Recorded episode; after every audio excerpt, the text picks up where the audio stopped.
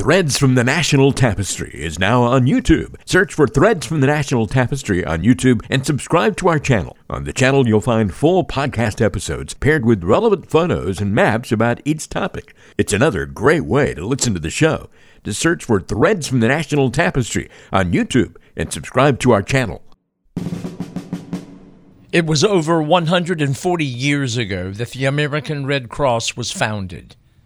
Though most know its founder, Few know the details of her lifetime of charity, sacrifice, and service. This is an attempt to correct that. This is the story of an American pioneer, an American hero. This is the story of Clara Barton. The last five letters of history spell story, and that's exactly how history should be taught numbers and dates have no soul.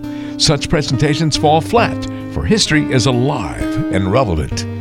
Welcome to Threads from the National Tapestry Stories from the American Civil War. This series will feature events and people from that period and will strive to make you feel as if you were there, to show that history is indeed a story. It was Friday, April the 19th, 1861 and like telegraphic wildfire, word swept into an already anxious Washington city that the 6th Massachusetts Infantry had been attacked while marching through Baltimore. Twelve citizens had been killed, four soldiers, several wounded. At the B&O station in the nation's capital, a crowd gathered to meet the bloodied regiment. Upon their arrival, the wounded were lowered to the platform. One woman in particular took charge. She recognized many from her home, North Oxford, Worcester County, Massachusetts. Using handkerchiefs, she took the lead in dressing the wounds of 30 plus men. Later, housed in the United States Senate chamber, this same woman, a copyist in the United States Patent Office, followed up.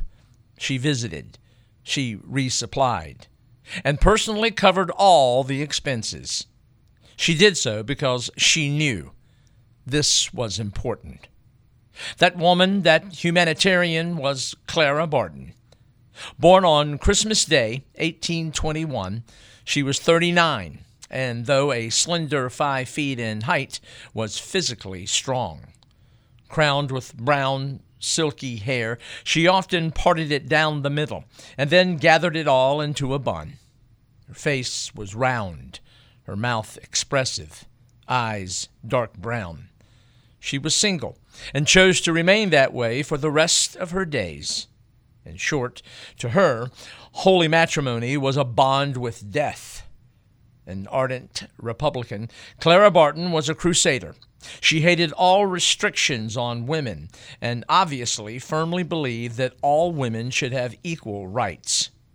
Early in her life, she taught school in Massachusetts and opened the first public school in Bordentown, New Jersey.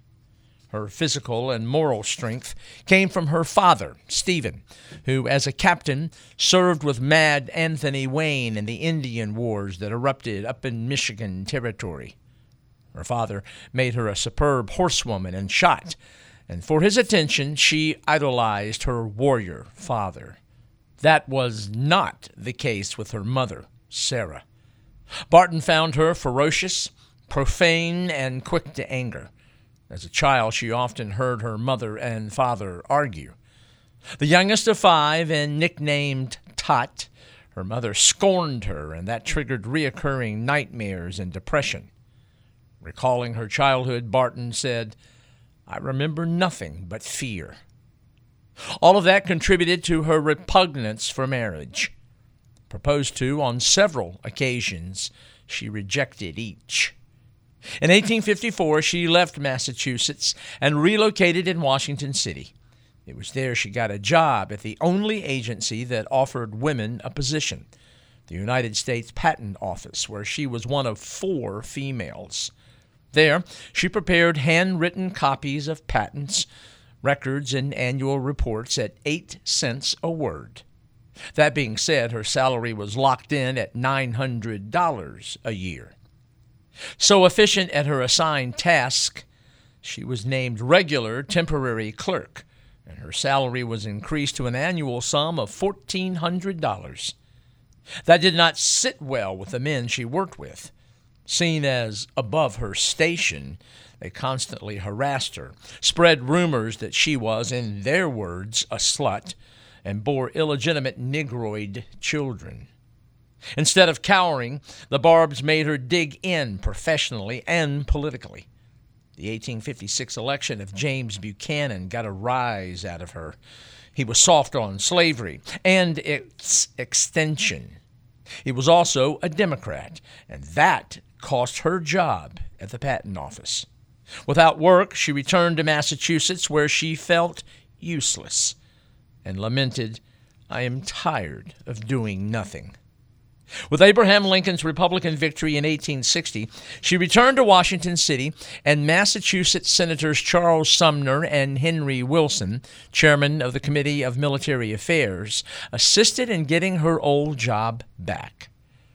The Lower South secession in Round One concerned her. Round Two, the Upper South, haunted her. For on May the 20th, 1861, North Carolina seceded, and her older brother, Stephen Jr., was there. He had moved to the northeastern part of the old North State because of his asthma, and there developed a manufacturing village on the west bank of the Chowan River, Bartonsville, still a community in northeastern Hertford County. In a state whose 1860 slave percentage was right around 27%, and in a county where slaves made up 53% of its population, he held no slaves, preferring to employ only white workers who were from the North. There, Stephen created industry. Clara was interested in creating aid, relief. She wanted to be involved. When Civil War came in 1861, she was too inhibited to enlist as a soldier and strongly disapproving of aggressive, authoritative women like Dorothea Dix. She set her sights on becoming an independent, one woman relief agency. To raise supplies, she advertised in the Worcester Spy newspaper and wrote letters to friends asking for donations collecting those necessities in the nation's capital, she rented spaces near 7th and Pennsylvania Avenues. Those warehouses became her supply headquarters. Focused and committed, her crusade was interrupted when her father fell ill. To North Oxford she returned. Though she hated to be away from the action, she, the opportunist, used her return to Massachusetts to visit the state's governor, John A. Andrew, who named her as the Massachusetts state agent in Washington City for supply distribution to soldiers from said state. Her father, though ill, ordered her to leave him, to return to her crusade to aid those in uniform, and specifically asked his daughter to take her crusade to North Carolina, where her brother lived and where the Union's Ambrose E. Burnside was currently campaigning. Her father and Governor Andrew had given their blessings, but a Dr. Hitchcock did not. He blocked her mission to go to North Carolina. She was livid, disheartened by this rejection and heartbroken by her father's passing on the 21st of March, 1862. She, three months later, returned to Washington City and her old job at the patent office. It was at that time that the Army of the Potomac and men from Massachusetts were on the Virginia Peninsula, and not allowed to go to them, she felt empty, unneeded. But then a window of opportunity. In Central Virginia, Major General John Pope was organizing a new army, the Federal Army of Virginia, and its location was accessible. In preparation, by July of 1862, she had incredibly filled three warehouses. Colonel Daniel H. Rucker, head quartermaster of the Washington Depot, was so impressed by her efforts that he gave her a wagon, driver, and a pass. Yet, before she left, Barton allowed herself one last 11 day whirlwind trip and went with the Patent Office's blessing. Extremely supportive of her mission, it allowed her leave with half pay. bolstered with that employment security, on July the 18th, she headed for New Jersey and Massachusetts to gather more supplies and secure supply lines. That accomplished, on August the 2nd, she departed for the Fredericksburg, Virginia area and arrived two days later. Her uniform? A bonnet, red bow at the neck, a blouse, and plain dark skirt. Coinciding with her arrival, there was action in central Virginia, and she headed for Culpeper Courthouse, where nearby the Battle of Cedar Mountain was fought August the 9th. In its aftermath, she found where Union wounded had been collected, and without sleep, toiled in a hospital for two days and nights. More casualties were found at Fairfax Station. There, some 3,000 were laid out beside tracks. In her so called uniform, she made soup by crushing hardtack and mixing it with whiskey, wine, and water. Sweetened with coarse brown sugar, she placed the concoction in a pail and waded into the sea of wounded men. She did more than feed. For the first time, she assumed the role of battlefield nurse by making compresses, slings, removing filthy bandages, and applying tourniquets. Working at both Culpeper Courthouse and Fairfax Station, she, in one stretch, went 60 hours without sleep.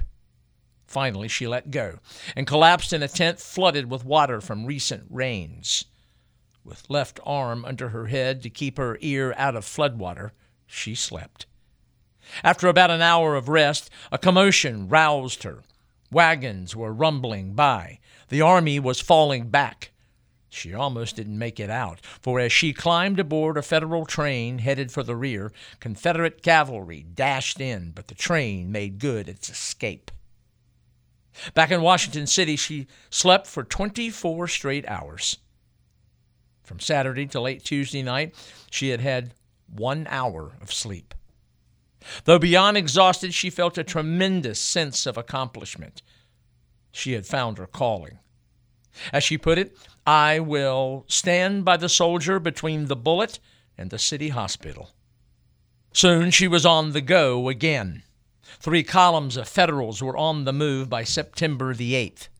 In pursuit of Robert E. Lee's Army of Northern Virginia, she received a brief note on the 13th which read Harper's Ferry, not a moment to be lost.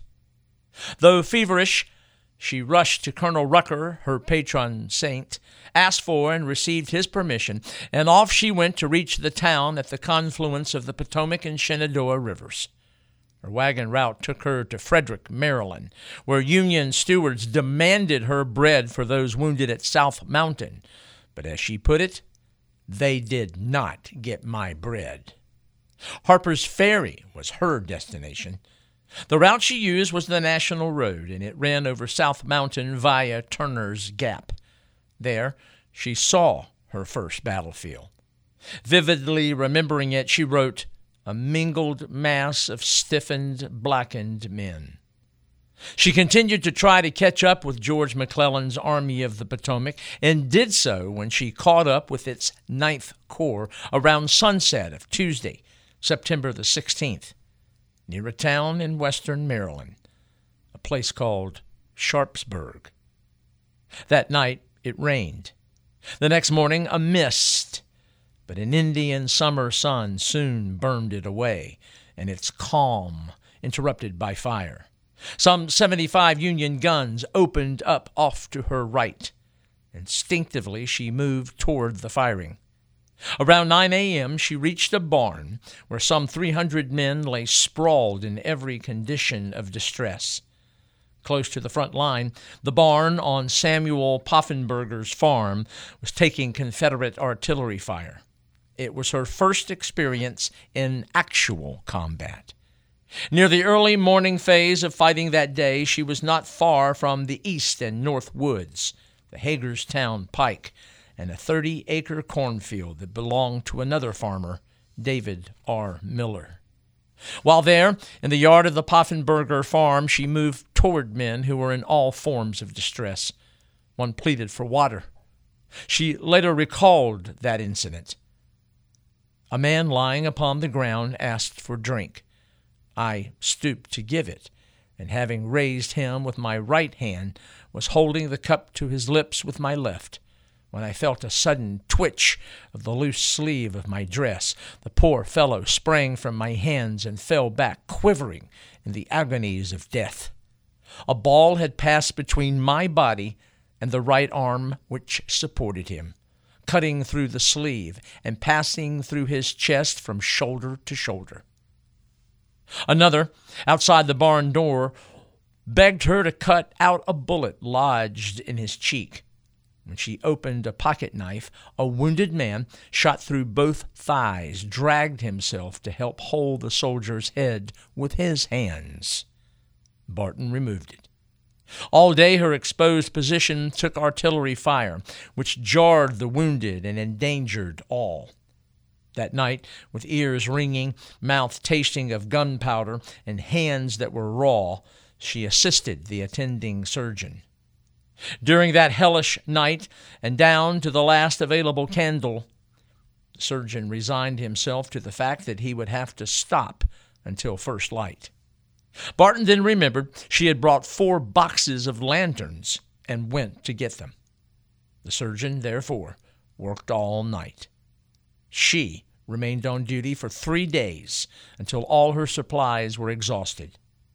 While at Antietam, she had supplied one of the Union's 71 field hospitals.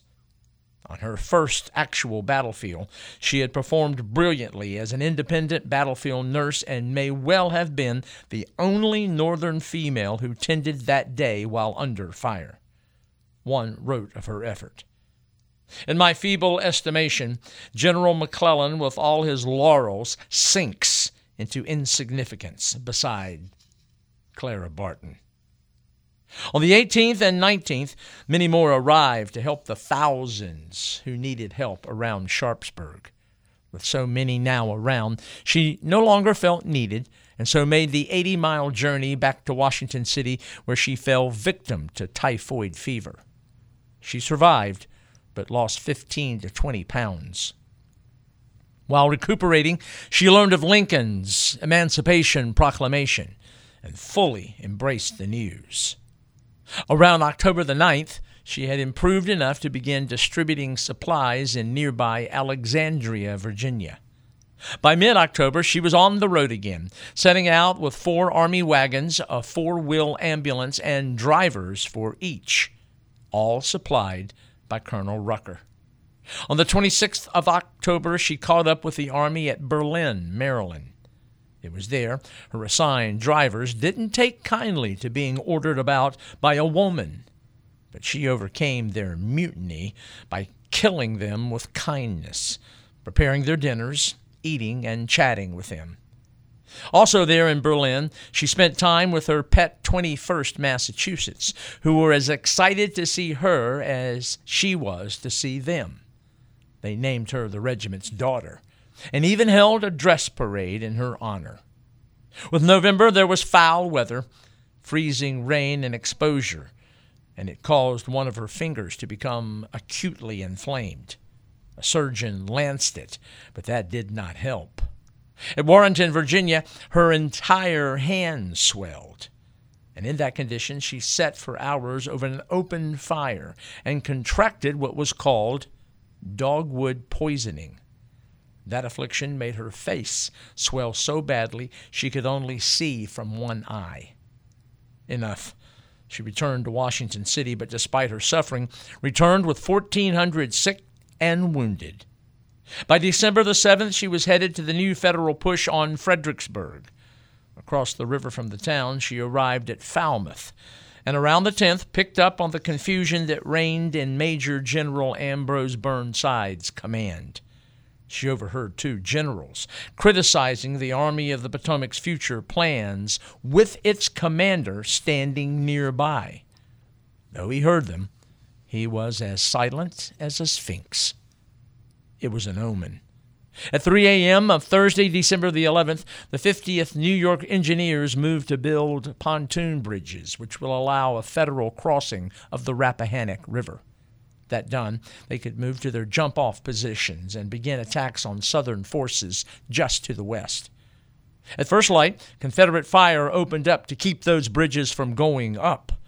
A frustrated Burnside then ordered 179 guns to begin fire and only yards from where Barton was located. For two hours, the town was blasted. Finally, Burnside decided to ferry troops across to dampen Confederate fire and hopefully compel them to fall back so the pontoon bridges could be laid. The 7th Michigan, 19th and 20th Massachusetts drew the dangerous assignment and began to row across.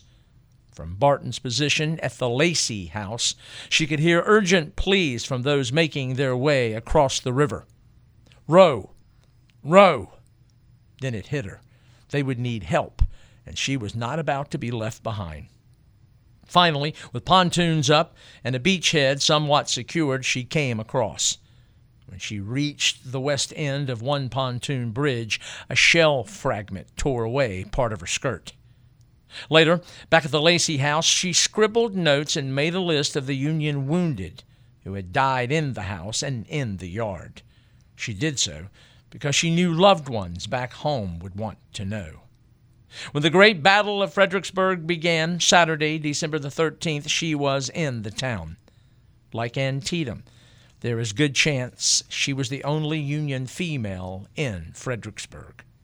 When finally she returned to the eastern bank and back to the Lacey house, she and others wrapped the wounded and encircled them with heated bricks to keep them from freezing. She also set up a soup kitchen on the grounds. That long night of the 13th, 14th of December, 1862, after the Union disaster that was Fredericksburg, she helped many, including a delirious officer who thought her his wife. Another thought she was his mother. Of that horrible evening, she remembered I wrung the blood from the bottom of my clothing before I could step for the weight about my feet. She, along with others that included Louisa May Alcott, read aloud or wrote letters for the wounded. Barton stayed on the rest of the month, tending patients and carefully recording deaths and burials. And thinking of families back home, she also recorded the names of the wounded. On Christmas Day, she turned 41.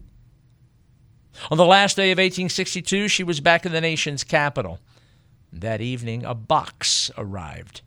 In it, a hood, gloves, pair of boots and shoes, handkerchief, skirts, and a lovely dress. In the box, a note. All gifts from friends in Oxford and Worcester, Massachusetts.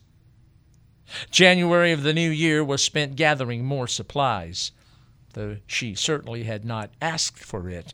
Antietam and Fredericksburg made her a celebrity. Officers saluted her on sidewalks.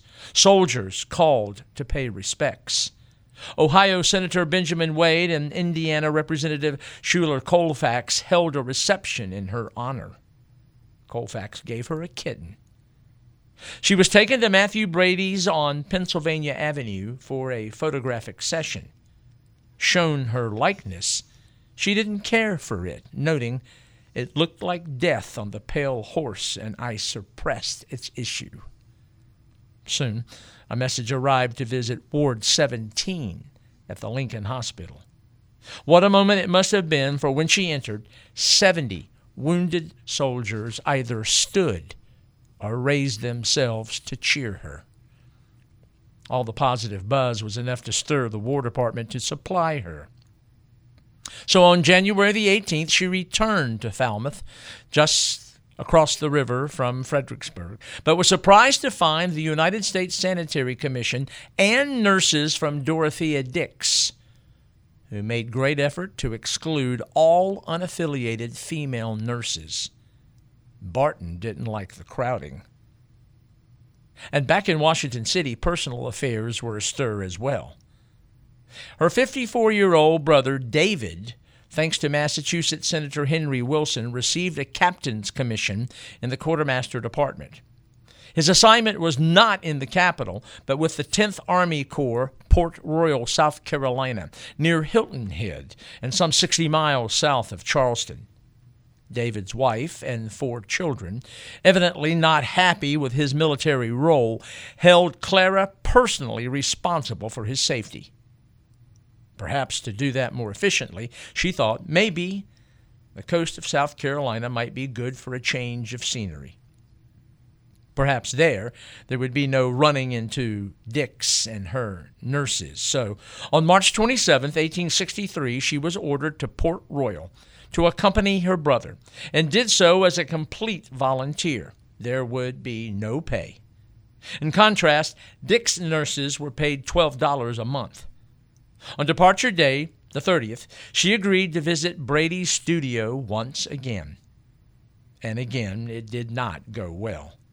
As she put it, it was a horrorgraph, and she suppressed this one as well. Leaving Washington City, she made her way to New York City, and on the 4th of April steamed out of its harbor. Three days later, she arrived at Hilton Head, South Carolina, an area that had been in Union hands since November of 1861.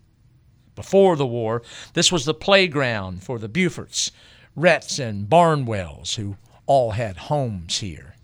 Now, the area was home to the South Atlantic Blockading Fleet, the 10th Army Corps, and Thomas Wentworth Higginson's 1st South Carolina Colored.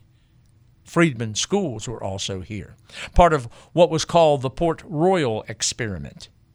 The scene was quite different from the blasted landscape that was Virginia. Here, the conflict might even have been called polite warfare. The Atlantic was less than 20 yards from her door, and no question her arrival created a stir. She was serenaded, visited, brought flowers. She was befriended by abolitionist Mary and Frances Gage, and particularly by one Lieutenant Colonel John J. Elwell of Cleveland, Ohio, who was the chief quartermaster of the Department of the South. He was married and had children. Despite that, and this Victorian period of conduct, Barton and Elwell were seen talking, walking, and taking horseback rides together. Her notes to him were signed Birdie, his with John Boy. That spring of 1863, he and Barton began a relationship that included sex. Barton rationalized that it was okay as long as discretion reigned, and the two realized the relationship for what it was temporary. Discretion was made easier by the fact her quarters were next to his. Hilton Head was not only home for Clara Barton, but there were others of note nearby. Frederick Douglass had two sons in the 54th Massachusetts, which was stationed there, and Harriet Tubman was nearby at Beaufort, where she served as an unpaid Union scout and spy. But all there was not idyllic. With no pressing military campaign, Barton felt unneeded, yet change was in the air. Major General David Hunter was replaced by Brigadier General Quincy A. Gillmore, and the new federal commander wanted action. He wanted to sweep Confederates off Morris Island and begin the step by step process of besieging Charleston. Though most of Morris Island was already in Union hands, there was one Confederate fortification that had to be dealt with. It was Battery Wagner. On July 18, 1863, with both Barton and her lover Elwell now stationed on Folly Island with the advanced troops, Gillmore's men attacked. In the vanguard, the 54th Massachusetts, and Barton not far behind. Elwell served that day as a messenger, conveying messages to and from the front. He went down. She ran to him, and together they crawled back to safety. She then, under fire, helped other wounded to the rear. Five thousand Union troops were engaged that day, and in the Federal repulse, 1,515 casualties, including just over 40% of the 54th Massachusetts. For the rest of July and August, she stayed on to help. Rarely leaving the hospital tents, she ran afoul of one Union physician, Dr. Samuel Green, of, interestingly enough, Massachusetts. He had command of Morris Island's hospital service, and in that capacity confiscated Barton's tent and cooking utensils. Unable to combat his authority and deal with his aggressiveness toward all women, she became depressed, fell ill with acute dysentery, and retreated to Hilton Head, where it took five days for her to recover. She returned to Morris Island on September the 7th, but on the 15th, obviously with Dr. Green's insistence, she received a letter from Gillmore ordering her off Morris Island. Her services were no longer needed. She was crushed. It was a tough time, for in addition, her relationship with Elwell had cooled. She turned to her abolitionist friend Fanny Gage and found the 55 year old a soulmate. Spending much time together, Gage converted Barton to the cause of women's suffrage and full equality before the law. On November the 11th, both Fanny and Clara's unhappy brother David left for New York. Without them, Barton was unbelievably lonely. For days on end, she felt without purpose. As to the fact that the hospitals were off limits to her, she blamed Dr. Green and Dorothea Dix. It got worse. On December the 10th, she learned that her arrangement with the patent office, half pay while she served soldiers, was removed. Friday, December the 25th, was windy, raw. It rained. She turned 42 and noted simply in her journal, one more birthday. She left Hilton Head a few days later and headed home to Massachusetts. But Washington City's activity drew her back to the nation's capital by mid February of 1864. By then, the Sanitary Commission, Dix nurses, and stocked quartermaster stores meant that although she had helped to break down barriers for other women on the battlefield, she was excluded from them now. Her independent relief workers' days had come and gone. Though her patent office job had been restored, she felt old, unneeded, obsolete. Yet there was a new buzz in the capital. A new commanding general was in town, Ulysses S. Grant. That night, she attended an executive mansion reception for him. Though she sensed action, none came for her. Her loneliness and depression continued as March melted into April. With spring, her spirits improved. The next month, May, the 4th, there was a great stirring, for Grant and George Gordon Meade's Army of the Potomac was on the move south. She held out hope, but no pass was extended for her to move with them. Then came word on May the 10th that Fredericksburg was going to receive some seven to eight thousand Union wounded from the violent Battle of the Wilderness, and there were only 30 to 40 surgeons to attend to them.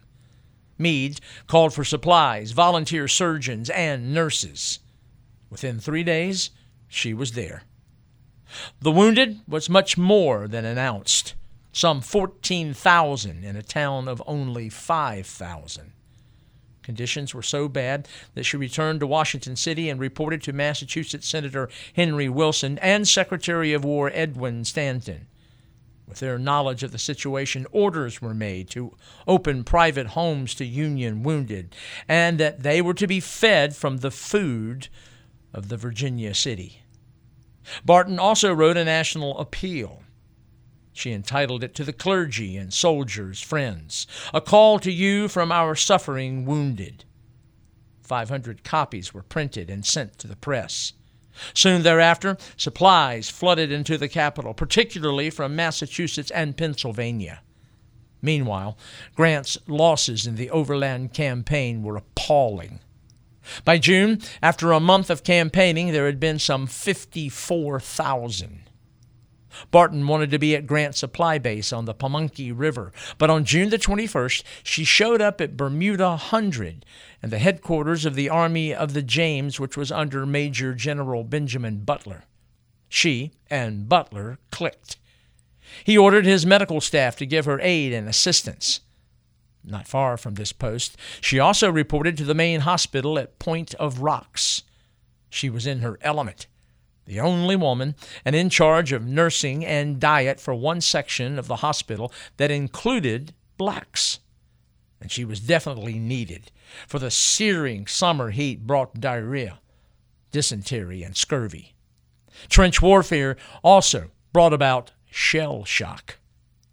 Firmly established, she did something that for her was quite unusual. She agreed to take on four nurses from the New York Masons mission, but the decision brought repercussions.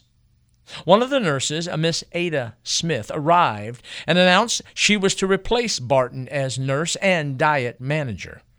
Furious, Clara believed her world had been invaded. Word then came from New York that Smith was in error and was soon transferred to another assignment. Reassured, Barton was again unofficial matron of the 10th Army Corps Hospital. There, she and assistants baked 700 loaves of bread, brewed 170 gallons of coffee, prepared 30 large hams, cooked barrels of sliced pork, and two wash boilers of tea. That was for breakfast. For lunch, 200 gallons of soup made with three barrels of potatoes, two barrels of turnips, two barrels of onions, two of squash, a wash boiler of whiskey sauce for 100 gallons of minute pudding, and 150 gallons of codfish. For supper, 200 gallons of rice with sauce, 200 gallons of tea, and toast for a thousand. Barton herself baked her specialty, apple pie. 90 of them. All that each day. She even developed what was called the art of scientific cooking. Her cooks piled eggs on a long table, and by striking each one with the edge of a knife, categorized each. The best went for omelets. Second best were for custards. Third best for cornstarch and the worst thrown away. By mid September, her glowing reputation spread to Grant's new headquarters at City Point, Virginia. When her 43rd birthday rolled round, her boys serenaded her. And yet, there were new obstacles instigated by an old source. Her brother needed her. He had gotten into the cotton trade and, sensing profit, wanted to return to Union held eastern North Carolina, and this appalled Clara. At about the same time, her world at Bermuda Hundred started to take hits. Butler, who empowered and respected her, was transferred, and a kindly patron at the hospital, a Dr. Kittinger, resigned. With reassignments, she realized it was time to go. On January the 10th, 1865, she took a final ride along the Union lines, distributed all her remaining stores, and after saying goodbye to each patient, she left for Washington City on the 12th. After six and a half months there, she left for Massachusetts. But it wasn't long before she felt, as she put it, dull. Then came word that prisoner exchanges were back, and thousands were being brought to Annapolis, Maryland, and a place called Camp Parole. For months, Barton had received countless letters asking her to locate missing loved ones, so she entered a new role on the grounds of the United States Naval Academy. She went to explore, and on a chance encounter met Dorothea Dix. It must have been cold for Barton never mentioned her or the visit in her journal. At Annapolis, she wanted to make a list of those Union parolees there and ask them of others they had been imprisoned with. To validate this new role, she needed someone to okay her mission.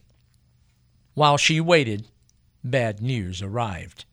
On March the 10th, she lost her brother, Stephen pained her to learn that her brother's property in North Carolina, valued at $30,000, had been burned not by Confederates, but by Federals in an effort to signal Federal gunboats during an April 1864 raid up North Carolina's Chowan River. Despite the action, the United States government refused to compensate the loss. Things, however, brightened somewhat soon thereafter. She got the go ahead for her new endeavor, and it came from none other than Abraham Lincoln. On March 23, 1865, armed with his blessing, she began the task of locating missing soldiers. 360 letters were waiting for her. 100 more each day was the norm. Overwhelmed, military red tape added to the weight of her task. In an effort to aid her, she was given a facility where she could work, but timing was crucial. Military events were racing, and they took priority over letters from home. It came to a head on April the 9th, Appomattox, and six days later, Mr. Lincoln was gone. Her journal on April the 16th, 1865 included, I was quiet all day. On the 20th, she stood in the long lines to see him once more. Despite the nation's grief, there was time set aside to celebrate the war's end. In the nation's capital on May 23rd and 24th, there was staged the grand reviews of the armies. On the second day, she watched the great United States Sanitary Commission nurse Mother Bickerdyke lead Sherman's old 15th Corps down Pennsylvania Avenue.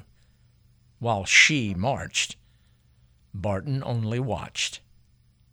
Disappointed, she realized though the war was over, there was still much to do, so she returned to Annapolis. There she began to hire assistants, compensating them from her father's inheritance. Certainly, she thought. Congress will repay her for her expenses. Of all the names she received, Barton could only ID about one out of every 30 missing. Though Camp Parole eventually closed and her work ended, new President Andrew Johnson agreed to publish her findings, and that prompted a new barrage of letters, some 150 a day. Some solved riddles, many created new ones. Then, in late June, a new crusade, but from an odd quarter. From a hotel in Washington City, a letter from a 20 year old Dorence Atwater. Slender, with blue eyes, light brown hair, beardless, and seemingly always wearing a sad smile. He had something that was quite unusual and important a handmade copy of the death register from the Confederate prisoner of war site Camp Sumter in Andersonville, Georgia. It included 12,658 names. Captured at Boonsboro, Maryland after Gettysburg, he had been sent to Belle Isle in Richmond, then south to Andersonville. At each place, he kept a record, updating it when Confederate surgeons weren't around.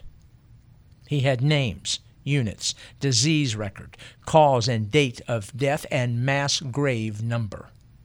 When transferred to Columbia, South Carolina late in the war, he smuggled out his list by hiding it in his belongings. Wanting to go to Andersonville, Barton visited Secretary of War Stanton, who approved the trip. The two, Atwater and Barton, with his Andersonville list, wanted to identify the thousands who had died there. Assistant Quartermaster in charge of military burials, Captain James M. Moore, was to lead the expedition, but did not want Barton or Atwater to go.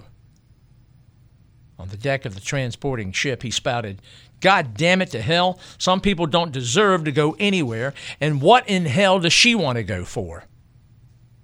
The journey was tough, but after overcoming numerous logistical obstacles, all arrived about 12:30 p.m on a blistering hot July 25th, 1865. Upon arrival, perhaps they could picture the horror that once had been there. Twenty-six and a half acres of hell. Barton must have, for the pilgrimage haunted her for the rest of her life. The dead were in mass graves of some 100 to 150 bodies to a trench. With Atwater's list, headboards were fashioned to make record of all who died. Despite their good intentions, Moore excluded both Barton and Atwater from the grounds while Moore's men excavated. After 6,000 headboards had been made, and with Moore's men taking a day off, Barton and Atwater's inspection found numerous mistakes. They made Moore correct them. On August the 16th, the last tablet was completed. 12,461 men would now rest in peace. Only 451 bore the sad epitaph unknown. On the morning of August the 17th, Moore showed unusual graciousness by allowing Barton to join a common soldier in a flag raising ceremony.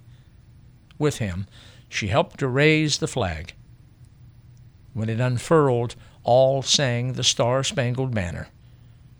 She buried her face in her hands and cried. On the way back to Washington City, Moore snubbed both. Perhaps it was an omen, for when she returned, she learned her patent office job was gone yet again. Atwater was ordered to turn over his list to the War Department. When he refused, officials charged him with larceny and threw him in prison, the same prison that held Camp Sumter's commandant, Henry Wirz. Both Barton and Atwater seemed star-crossed. Harper's Weekly reported the Andersonville mission and mentioned Moore five times. Barton was mentioned once. Atwater not at all. On the day of Moore's official report, September the 20th, she read in the New York Herald that Atwater had been convicted of theft, sentenced to 18 months of hard labor in New York's Auburn State Prison, fined $300, and dishonorably discharged incredible. From Union soldier to prisoner of war at Belle Isle and Andersonville, and now to a post war state prison. Barton was out $7,533 of her own money, and 3,500 letters from bereaved families begged to be answered. To recoup her losses, she thought she might write a book like Louisa May Alcott's Hospital Sketches but to publish it would cost some $10,000. Sadly, after all she had done, Clara Barton was out of work, out of money, and out of possibilities.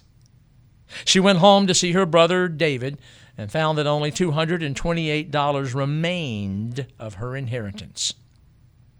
On December the 1st, she learned that Moore had been promoted in rank and responsibility.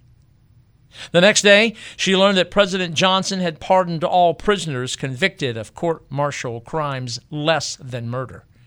That meant Atwater was released after serving two months of his sentence, but his discharge from the United States Army still read dishonorable. Seeking employment, she was rejected for every job in Washington City in which she applied. Christmas came 1865. At 44 years of age, she was without work and without anything to look forward to. Then, on February the 14th, 1866, Horace Greeley's New York Tribune published Atwater's death register as a 74 page pamphlet entitled A List of the Union Soldiers Buried at Andersonville and sold it for 25 cents. It was arranged alphabetically by state with grave number by each name and included a note from Atwater and Barton's report. Its publication created a sensation. Several papers now learned about Moore and his behavior and the government's high handedness. One, the New York Citizen, ran a story entitled Greatest Outrage of the War.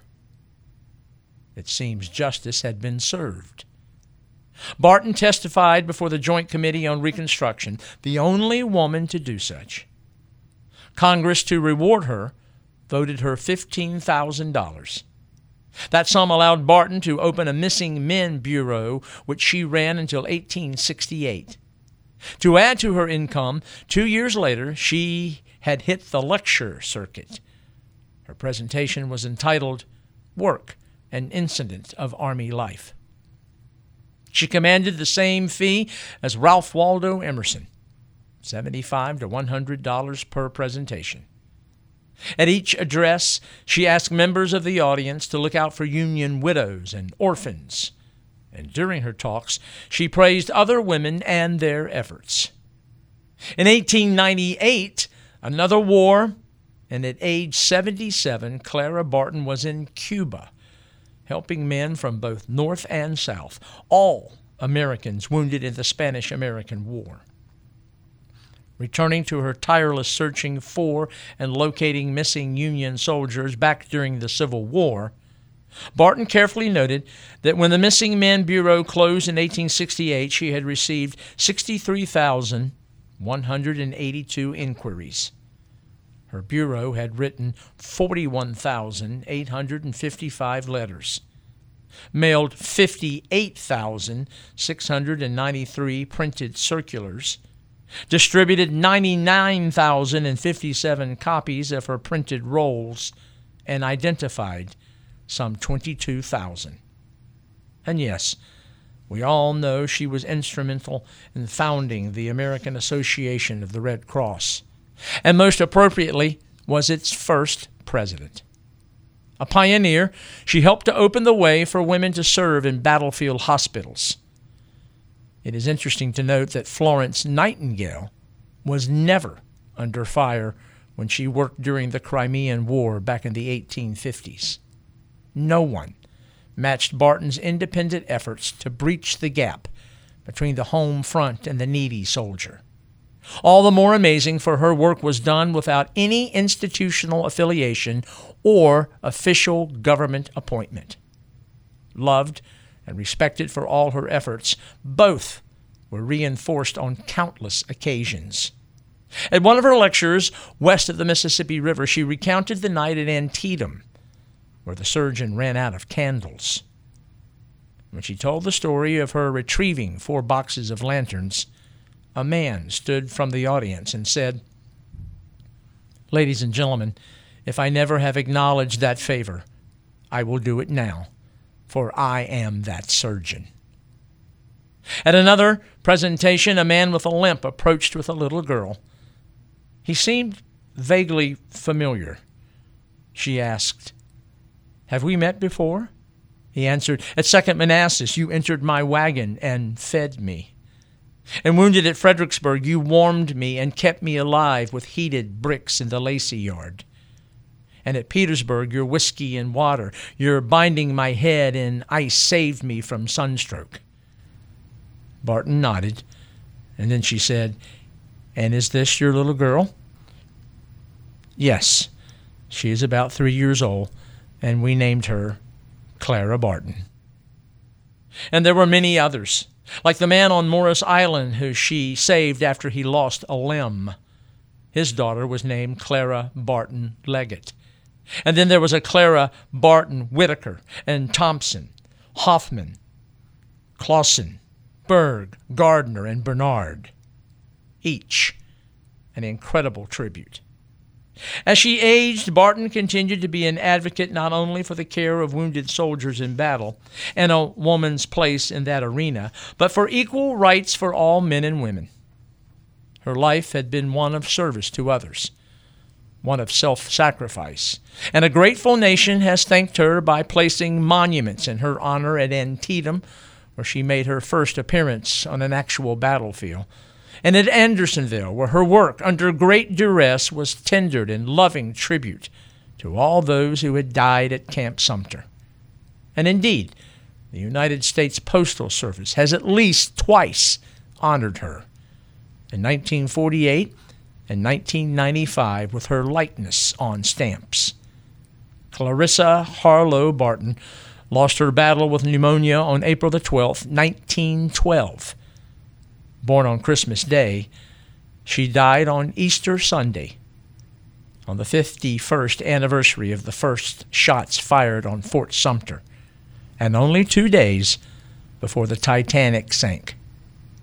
She was 90 years of age. Her last words, let me go, let me go, seemed to echo the same drive that many years before inspired her to accept and overcome so many challenges, so many obstacles. She had, without question, dedicated her life to helping those who could no longer help themselves. And for that lifetime of service, she will be remembered eternally for the way she wanted to be remembered as the soldier's friend.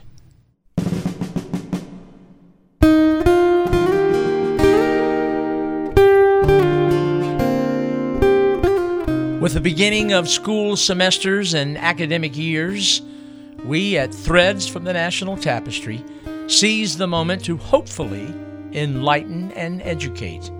Next month, we'll use our time together to, if you will, hold an American Civil War Academy.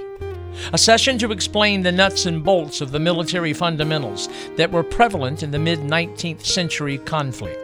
So, empty your backpack, sharpen your pencils, or fire up your computer as we prepare an introductory survey on Civil War strategy and tactics, arms and technology. I hope you'll be with us. This is Fred Kiger. Thank you for listening.